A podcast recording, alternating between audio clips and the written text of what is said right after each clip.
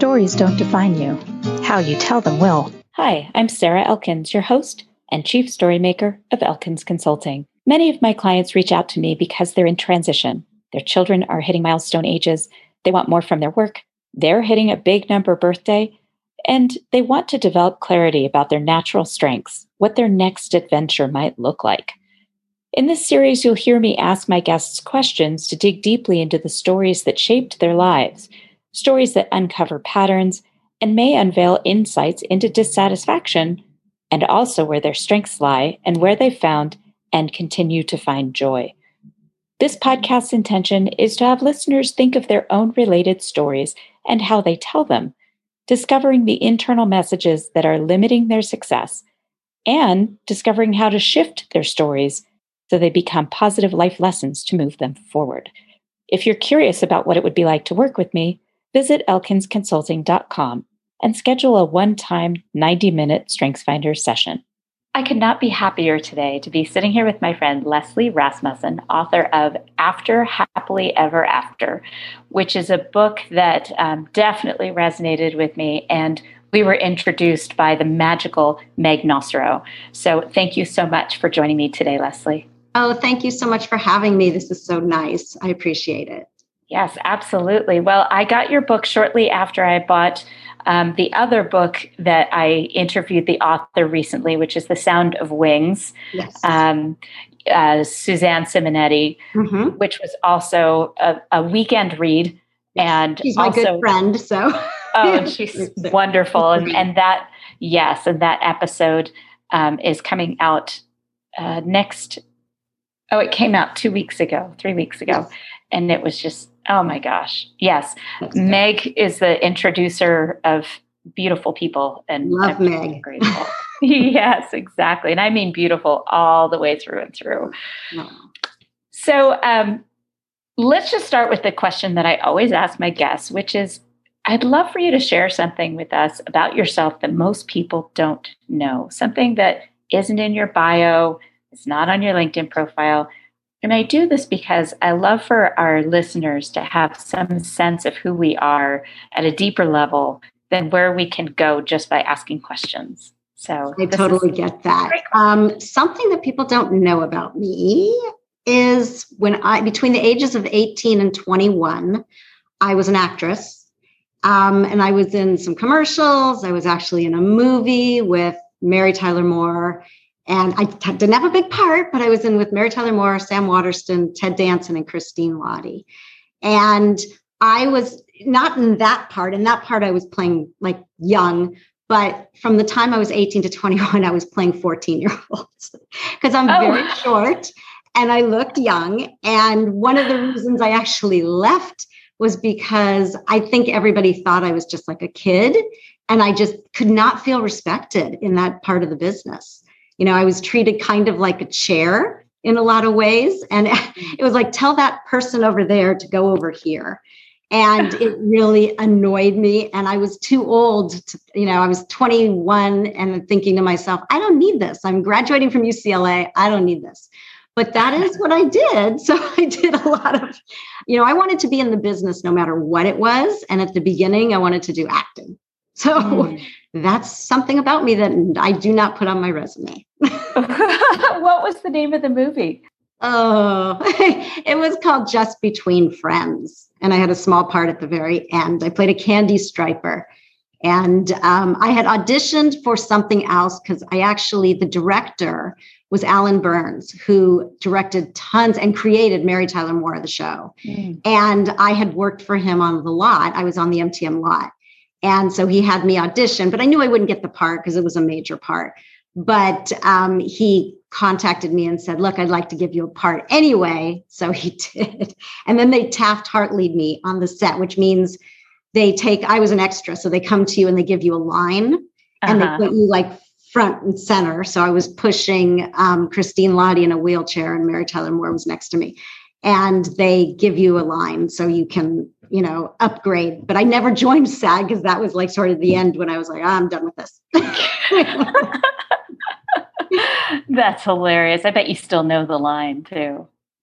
Oh, I do, but I'm not going to say. At the time, it was the whole Valley Girl thing. So they said oh. not to say it like a Valley Girl, which was like, oh my God. That's hilarious. I actually spent um, four years in the San Fernando Valley, formative oh. years, and I used to do the Moon Unit Zappa Valley Girl talk uh, my mom like, would say, totally. yes, exactly. And she, my mom would say, Sarah, do your Valley Girl. Yes. like, oh, I hate that.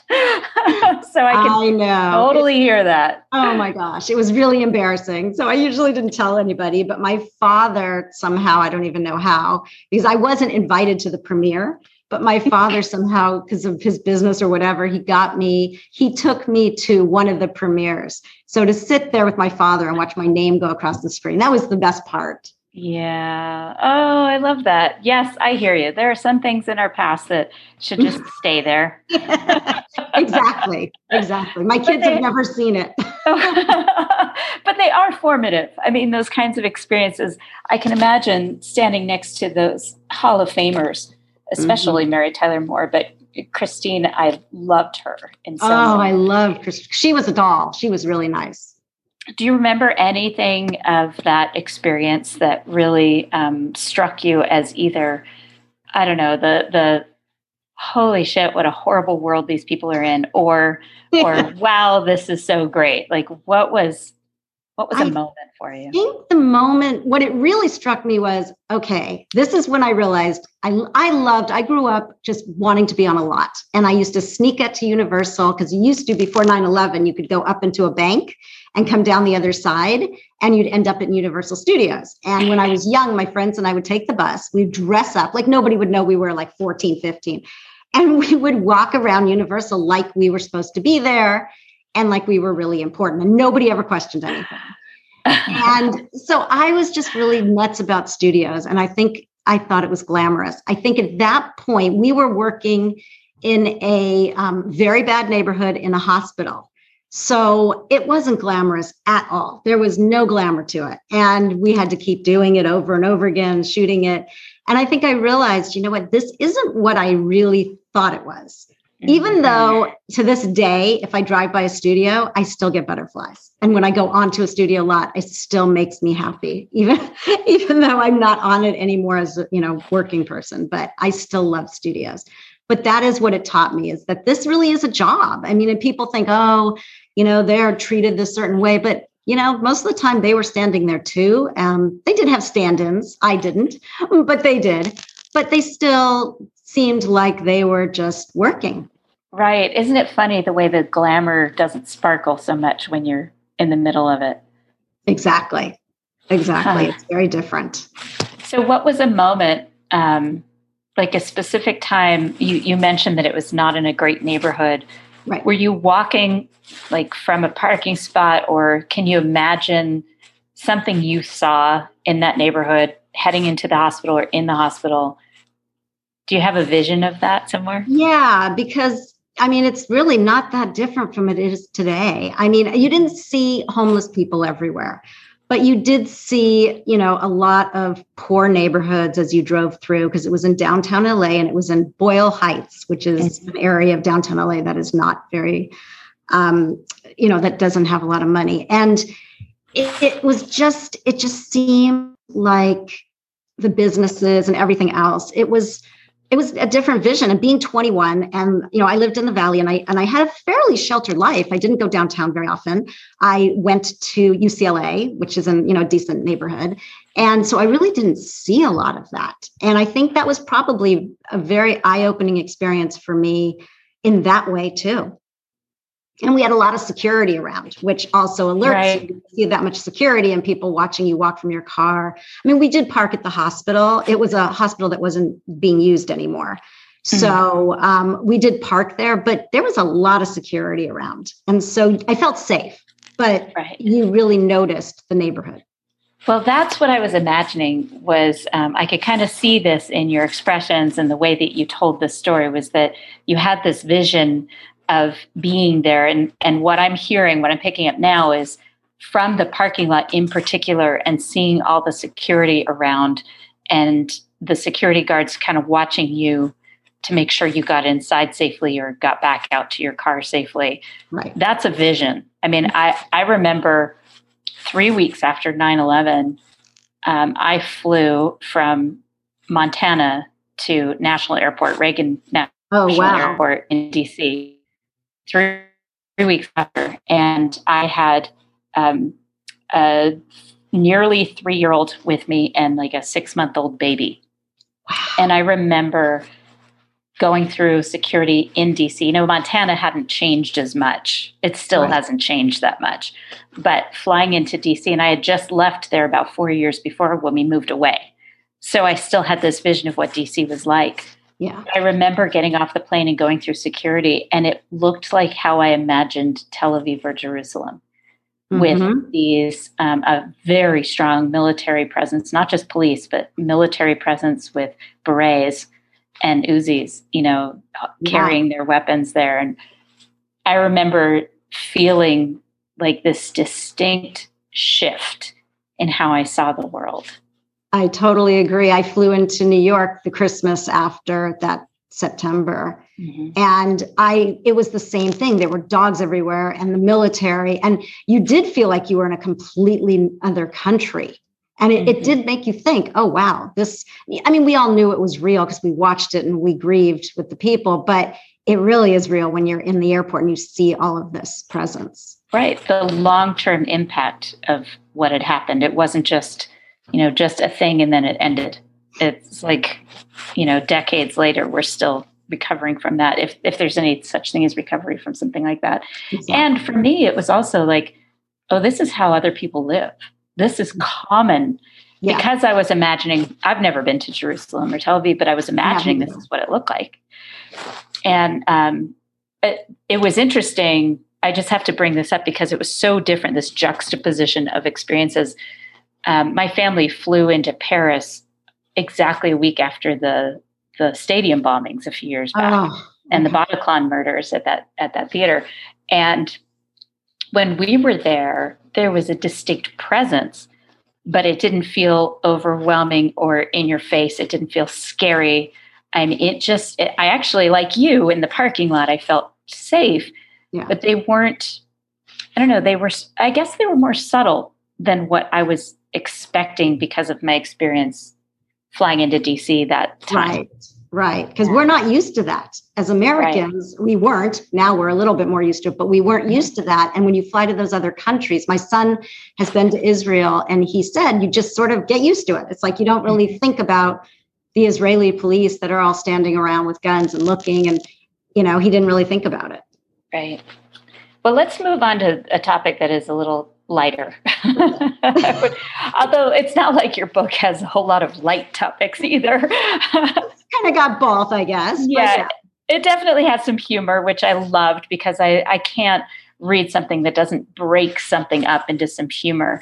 Um, right. And as I mentioned before we hit record, what I loved about the book was how relatable it was. You know, there were parts of it that really resonated. So for our listeners, after Happily Ever After, is really that story of transition from a very specific perspective of um, well a few specific perspectives because you bring in the other characters from a first person mm-hmm. but basically it's this transition time when uh, um, parents are seeing their child or children hitting that age where they're about to leave the house. They're just kind of empty nesting and they're also caring for aging parents. They call that the sandwich generation. Um, and there was definitely some humor in it. I would love for you to you when we talked before we are doing this recording session, you mentioned the why behind this book that you were going to read you were going to write a nonfiction can you tell our listeners a little bit about that please sure i had been around a lot of moms. I um, my kids were, you know, when they were in school, the moms would talk, and I had been a comedy television writer, and I loved it. And I stopped when my kids were born because I really wanted to raise my kids, and those hours are terrible. So while I was raising my kids, you know, I was just talking to women, and we'd have, you know, a whole bunch of talks about how you know they had given up their jobs a lot of these women and they also were thinking oh, what if i can't get back in? What am i going to do when my kids become independent? I'm not really sure. And so i thought about it for a while and then i wrote up an, a survey and i put it online anonymously and i also sent it to everybody i know and i put it on social media. And the survey was it was targeted at women to talk about their relationships their um, sex lives, their uh, jealousy in their relationships, their conflict, how they handle conflict, how they handle money. There was a whole bunch of questions. And I started to get them all back. And I was going to write a nonfiction book from all these women, you know, stories. And when I started to read them, I realized so many of these stories were relatable to each other. They all these people had so many things in common, especially in long-term marriages. So because my background was in fiction, I decided to write fiction. And I was also at that point where um, when I started this, my kids were in high school, but I mean, they were getting more independent. I um, I had a job. I was a nutritionist for 10 years after I stopped writing television. I went back, got a master's. I was a nutritionist, but I missed the writing. So I decided to close my business and start back into a book. And I, first of all, I didn't want to do anything with teenage boys because my sons would have killed me. So it was much better to use a daughter. And since I was a daughter, I knew a lot about that too. So I decided to write a book from the standpoint of a woman who's trying to rediscover herself after giving up the job she loved for her, you know, to stay home with her kids. And she also has these two parents who are aging. And I also, my father passed away four years ago, but I also had aging parents my father did not have the same issues that the father has in the book, but he had a lot of medical issues. And my mom was his caregiver. So there were a lot of things in there that I took ideas from my life and from other people's lives, but I didn't take my life. And um, and so that's why I wrote the book. Well, I I hear all of that in after having read the the book itself, um, and one of the things that I, I mentioned this before we hit record. One of the things that bothered me was this attitude of the daughter, the teenage daughter, that, you know, mom's just going to do everything for me. And she's so she has no gratitude and no grace. And you said, well, that's because the mom was such a nurturer. That was her job was to do things for her daughter as far as she was concerned because she shifted now that i think about it she shifted her um, her purpose the meaning in her life from working and publishing to raising this daughter and, and making sure her husband was cared for. And so she took on this role of, of caregiver so dramatically, so intensely. Yes, it made her feel very needed. And mm-hmm. because she didn't have the job to go to, this became what she considered her job. And her job to her was to take care of everybody's needs in the family. And as time goes on and she gets overwhelmed by everything else in her life, because before that, she could kind of handle it. And she starts to see her daughter pull away because her daughter's 17. She's starting to get independent. And she realizes, well, wait, I'm nurturing everybody. Who is nurturing me? Mm-hmm. And I think that's a really interesting topic for moms, especially, but for all women and I realized I, I, did it way earlier than Maggie did it. But I got to a mm-hmm. point where I realized I was doing too much for my kids, but they were much younger. And so, you know, it was like, oh, I'm going to teach you how to cook, or I'm going to, you're going to cook with me, or I'm going to teach you how to do laundry, and you're going to start doing your own laundry. And my kids were incredibly grateful. And they were, I have heard, and I, I'm not going to say this for sure, and I'm not going to generalize, but I've heard from parents with teenage daughters sometimes that they're a little bit more um, uh, dramatic or they they take things out on the mom more. There's a very different relationship there. And with my sons they never took anything out, out on me but they did need to learn how to do a lot on their own. And i when i went back for my masters i realized oh i can't do everything for everybody i have to be available for myself too Right. But a lot of moms do. I talked to so many moms who actually their kids would bring all their laundry home from college every single week. and, they would, and, they would, do their kids' laundry. And right. I, thought, I am not going to be that mom. There's no way my kids no. are going to do that. And when they do, my son now lives in an apartment. So when he does bring his laundry, because he doesn't feel like going downstairs to do it, he doesn't. I don't touch it. You know, right, these are right. machines, but I would not do his laundry. Exactly. So it's things like that. So hopefully, it's also you know for those of us that um, it resonates with because of our own lives that have some similarities, but hopefully it will also be kind of a um, a learning opportunity for women who are in a place where they can start this now mm-hmm. where their mm-hmm. kids aren't 17 and already in this weird place where they can't cook for themselves and they right. Expect you to do everything for them. So I, I hope that this is a lesson for people who read it, both parents, in, in a few different ways. One is, I'm with you. Like, uh, there's no way I would do everything for my kids. And I have two boys, so I get that. Mm-hmm. And I agree. My nieces are very different from our boys. Yes. And they're I was um, hiking one day and ran into a couple of young girls, young young women. They were 21, and they went to the same school as my son, University of Montana, Missoula. Mm. And I said, "So, I hear that there's a lot of helicopter parenting, even in college. Is yes. that like a real thing?" And these these young women are from a little town way out in eastern Montana, and they do everything themselves. These are ranch kids. Um, one of them is actually she was raised partly on the Indian reservation, which oh. you know she was really self um, sufficient. Uh, what's the word? Yeah, self sufficient and um, just super independent. And they said, "Oh my gosh, Sarah, you wouldn't even believe it." There are times where we would go down into the laundry room, which is free at the university, go to the laundry room in the dorm, and there would be people's mothers there doing their kids' laundry. I was like, oh my God. I thought it was bad enough. Holy shit. Go home to do the laundry, that's really bad. No, totally over the top. So that's one lesson that I would hope that parents, when they read your book or hear this conversation, they understand that you're not doing them any favors when you do that. You're just not. And um, and you're not doing yourself any favors because then you're at that point where Maggie is, where she suddenly realizes that she has no life outside of what she does for others. Right. And, and she realizes that she is not taking care of herself, really. Exactly. Or her own needs in any way. And I think the other lesson here that is so critical that I was reading in and remembering situations in my own marriage that you have to talk to each other. Mm-hmm. Like she just let this thing fester and fester. And she kept thinking she was talking to him but she yes. wasn't.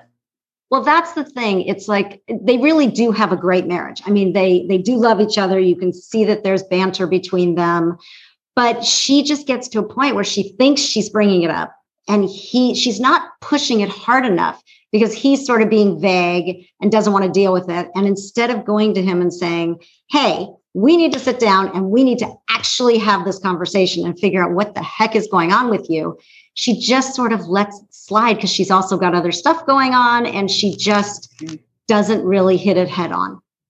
Right. Right. So when you think about that aspect of the book, is there a, an experience in your own life that you could relate that to like when you did choose to to take that moment and say look we this is not working we have to talk about this and something's got to change this is a deal breaker it wasn't as much with my husband because we are very, very communicative. But when I was a lot younger, I was not. And I wouldn't tell people, like, you know, I mean, even nicely, like, you know what, that really hurt my feelings or that really bothered me. I didn't approach things head to head.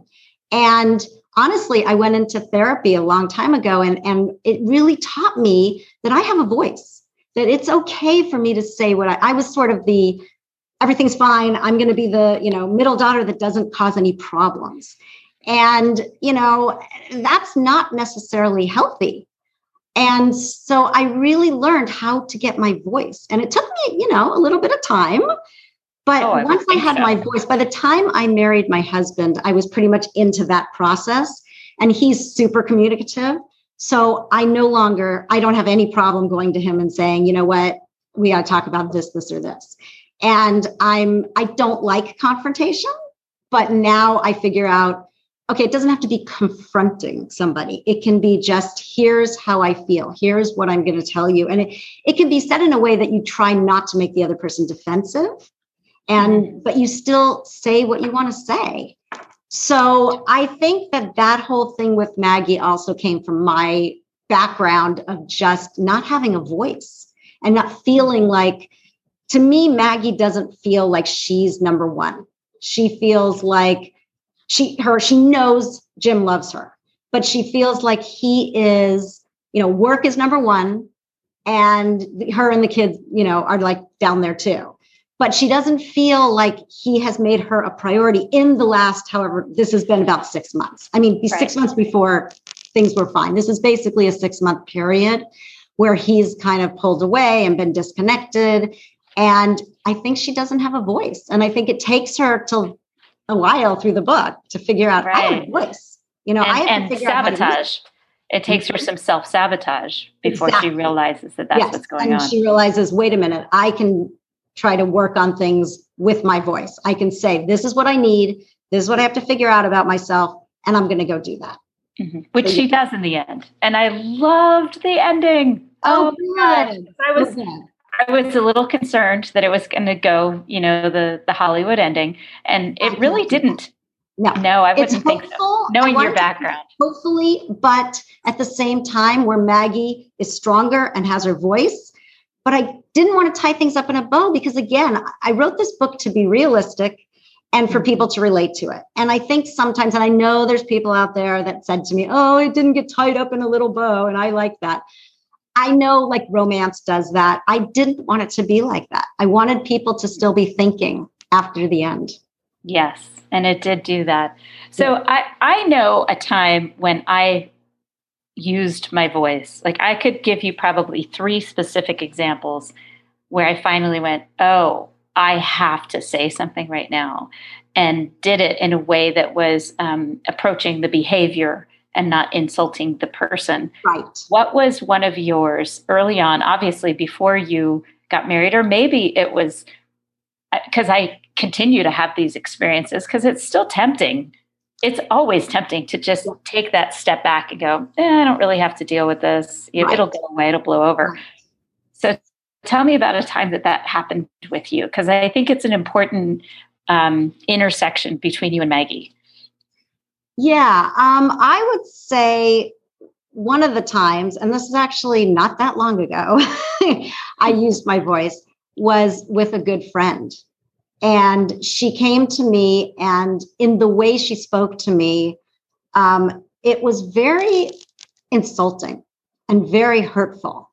And I knew, I knew that she was going through a lot. So I knew that there was something behind it. And I'm one of those people that can be empathetic and think, like, okay, you know what? I'll let her off the hook. But I couldn't let her off the hook for the way she spoke to me. And so I just, I said to her, you know what?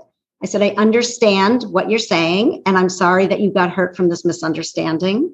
But what you said to me really hurt. I don't think any of that's true. We've had 20 years and you've never said any of this to me before. So obviously, because she threw out the eh, always, you're always this, you know, one of those. Oh, oh said, we wouldn't that's have the worst. No, I said we wouldn't have had a wonderful friendship for 20 years if that was really true. So you obviously didn't think that. And, you know, I just told her it really, really hurt me. And I tried to be, I didn't say anything against her or anything like that, like you just said. But I did say, this is how I feel. And I and I feel like I do that now. Not, I mean, I don't have any issues with other friends, so it's not like it's a mm-hmm. regular basis. But I do feel like if my husband says something and I interpret it a different way, then I will absolutely say to him, well, what did you actually mean by that? Because that really bothered me. So, and that's something I wouldn't have done like years ago. There's no way. I would have just let it go and I would have been like, oh, it really bothered me and I'm upset or I'm angry. And I just would have tried to get over it. Uh-huh. And I, I think that is so common, men and women. That's not just a woman thing. Yes. Um, and I know I recently had to say something like, you know, that was that was not very nice. Mm-hmm. Uh, you didn't have to say it that way. You could have, you know, just acknowledged that it wasn't the right thing to do and let it go. But um, the way you presented to me like that was not very nice. And I'm also and, really, not helpful.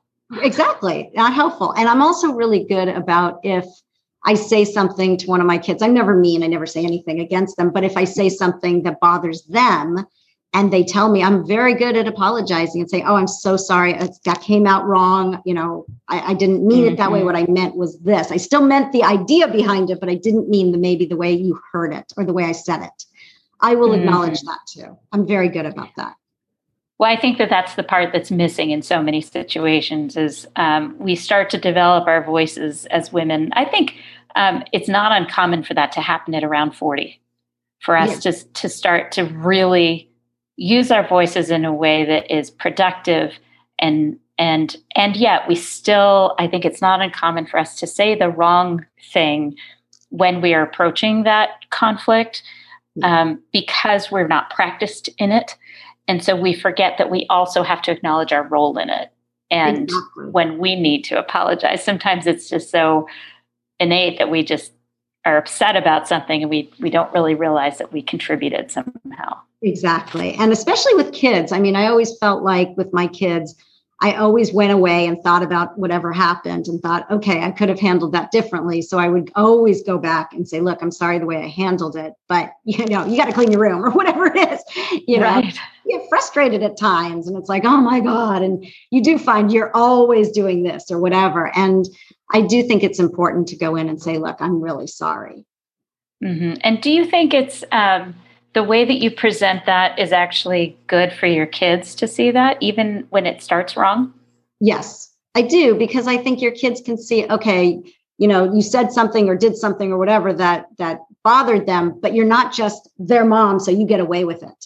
Because i think mm-hmm. sometimes you know especially years ago your parents would do something or say something. I don't remember my parents really coming to me and apologizing. Not that anything major happened in my childhood, but when it did, I do not remember my parents ever saying, sitting me down and saying, Look, I'm really, really sorry that I said or did or whatever. Mm-hmm. And I think that's what raises a bunch of people. then their moms or dads, and they're like, well, it's my word of the highway, you know? Right. And that's not really good because at a certain age, your kids, you have to tell them what to do. I mean, they're little, they don't know, and you have to help teach right. them. But at a certain age, your kids should know what's right and what's wrong. And you aren't, you know, the only person who can tell them that. So, right. I was thinking in terms of modeling acknowledgement when we're wrong because I agree. Um, my parents' generation, my husband's parents, they never apologized to their kids. E- even when they absolutely knew they handled something oh, badly, yeah. they wouldn't. And there was that whole um, cultural identification as a parent, as a person in authority, that if I say I'm sorry, then they won't respect me anymore. Right. It makes you weak, and it doesn't. Right. Right. And I could see that back then. I could see why they thought that that might be the case. It's just like they wouldn't compliment you because they're afraid your ego would get too big, mm-hmm. which is so ridiculous. And then we went the completely opposite direction where we have to compliment everything they do and then they don't know anything about exactly. what's right or wrong. Exactly. Or what they're actually good at. So I think about it in terms of modeling. And I, I do that with my kids all the time. Um, you know, I, I actually ask them to give me a heads up when I say something that sounds like it came out of my mother's mouth. I'm like, okay. And and we we all adore my mom. So it's not like that, but there are some things that I've said to them, I don't want to be like that. That's not me. That doesn't align with who I am. So I need you to give me a heads up when I head in that direction because I don't want to be there because I know how I feel about it now as an adult. Right. And um, like guilt. I will not put guilt or obligation on my kids. No. And um, and I think by apologizing, we are putting ourselves in a position of a longer, healthier relationship with our children because then they know they can apologize when they hurt our feelings. Exactly. And my kids are good at that. They mm-hmm. know. If I say you hurt my feelings, they they the only thing about my kids is sometimes they go on the opposite, like crazy, like, oh my God, I'm so sorry. Oh, and I'm like, it's not the end of the world. you know, it hurts but they feel so bad. And I'm like, oh my God, like that makes it. I have not experienced that yet, but maybe, maybe in the future I will. oh, that's hilarious.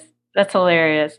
So tell me, when you think about the characters in your book, I, I, know that you love all of them because you can't write a book like that and not have some yeah. um, connection and attachment to each one.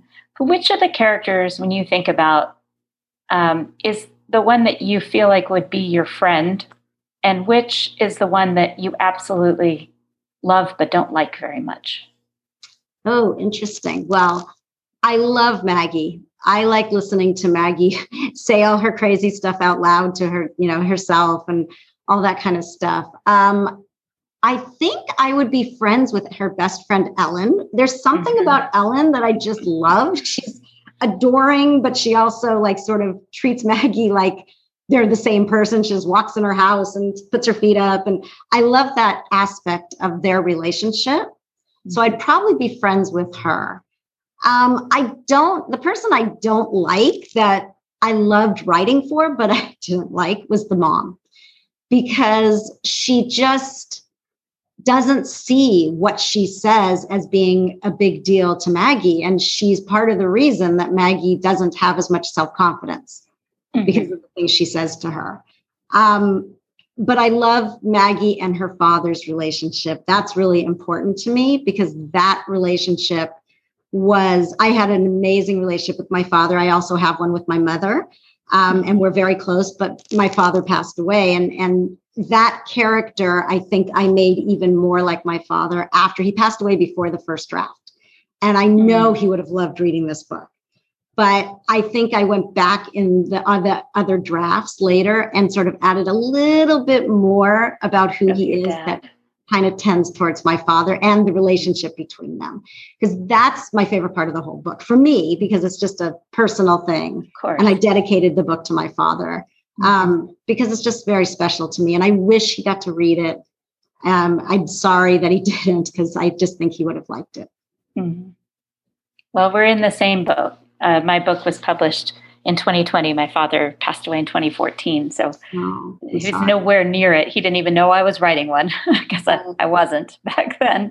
um, so I hear you, and that um, I think writing about them, writing them into the character, um, brings them closer to you again. And I'm a b- big believer in celebrating grief. I know that sounds strange, but I've been doing this for a few years now where I celebrate when I'm grieving my father because it means that we are still connected. Because once once the grief kind of fades, which I don't I don't plan to do. I don't plan to allow my grief to fade for my dad.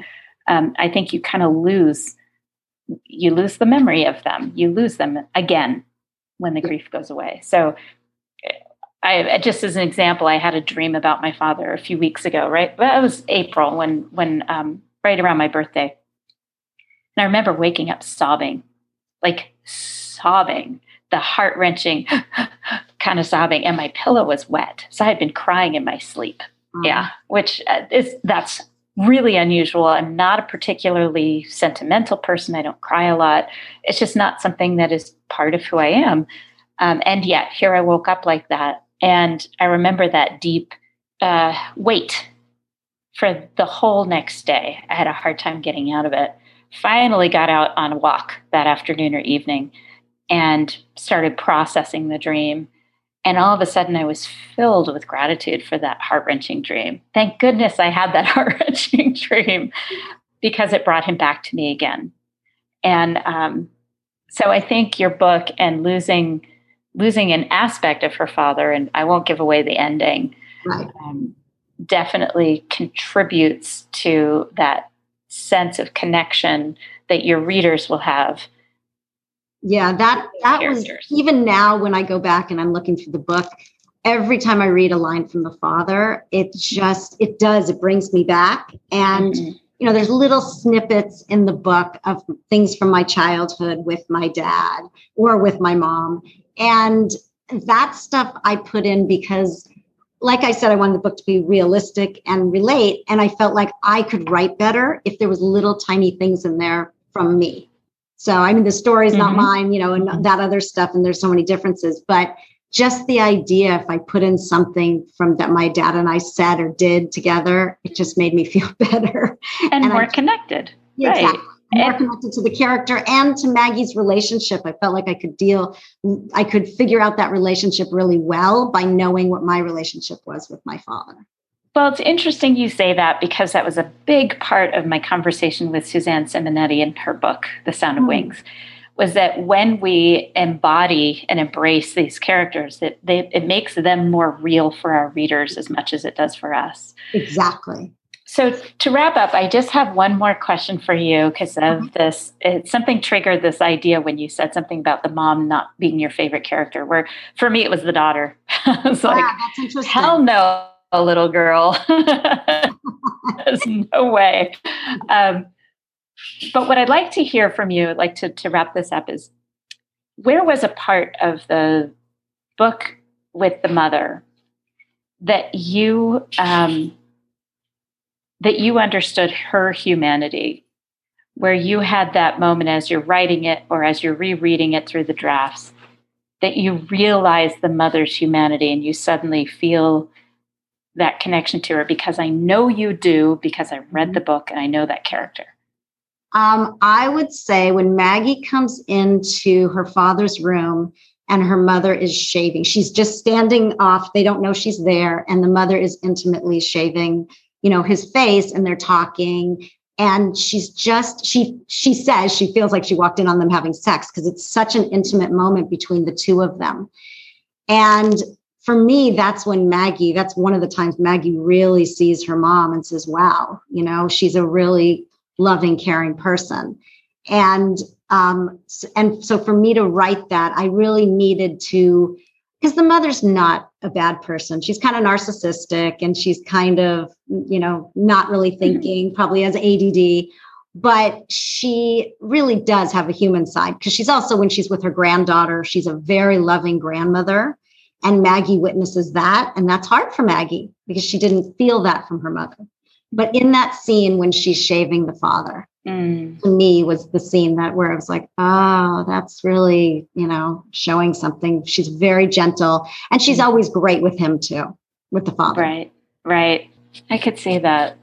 Was there any part of that that you recognized part of your relationship with your mother in it as well? With my mother? Obviously well, that character's not your mother but no, there no. are aspects of it. The caregiver part definitely. I mean my mom i mean she did used to shave my dad. I think that's where it came into my head.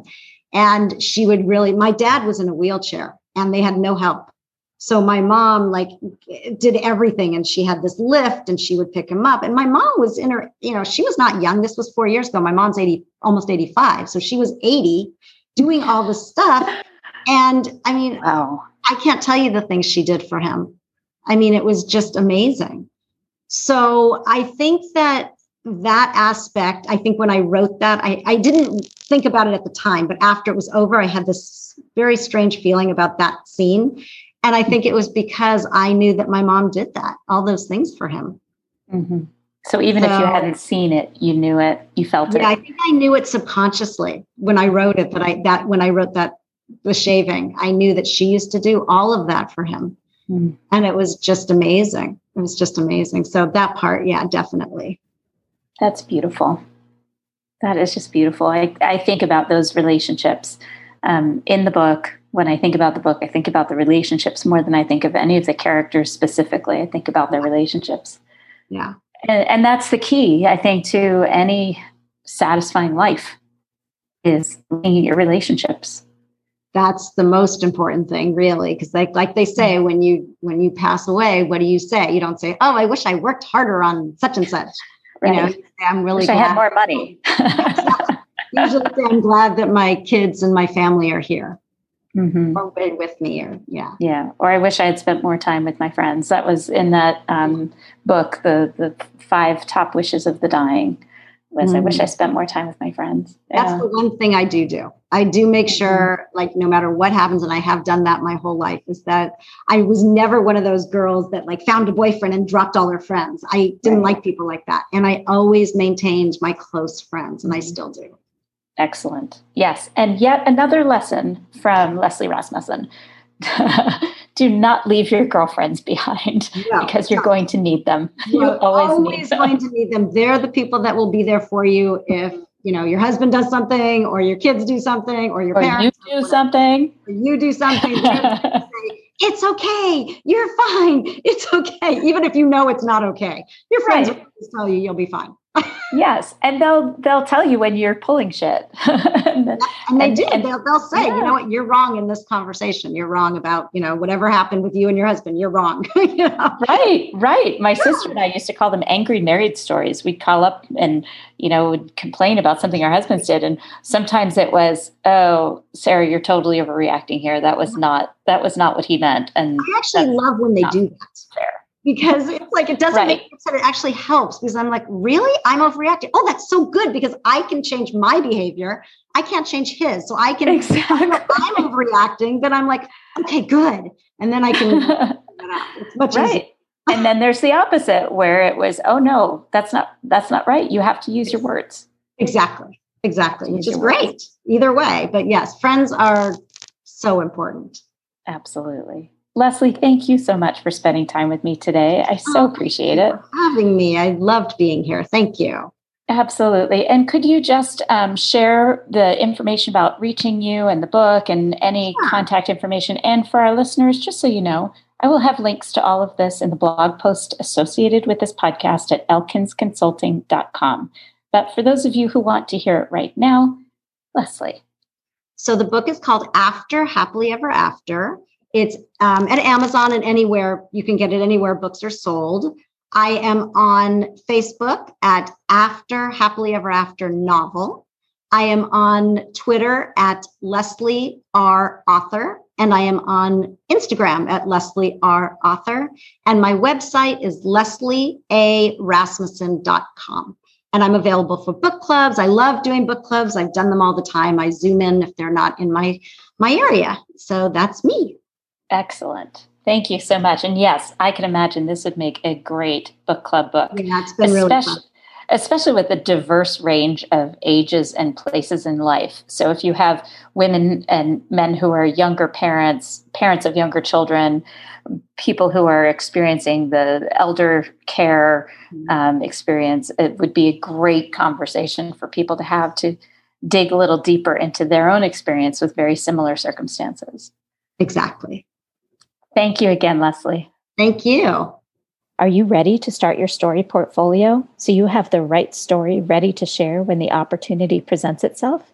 When you're ready to get started, my book, Your Stories Don't Define You How You Tell Them Will, is available in all the regular places, and the audiobook version is available on Google Play and on my website, elkinsconsulting.com.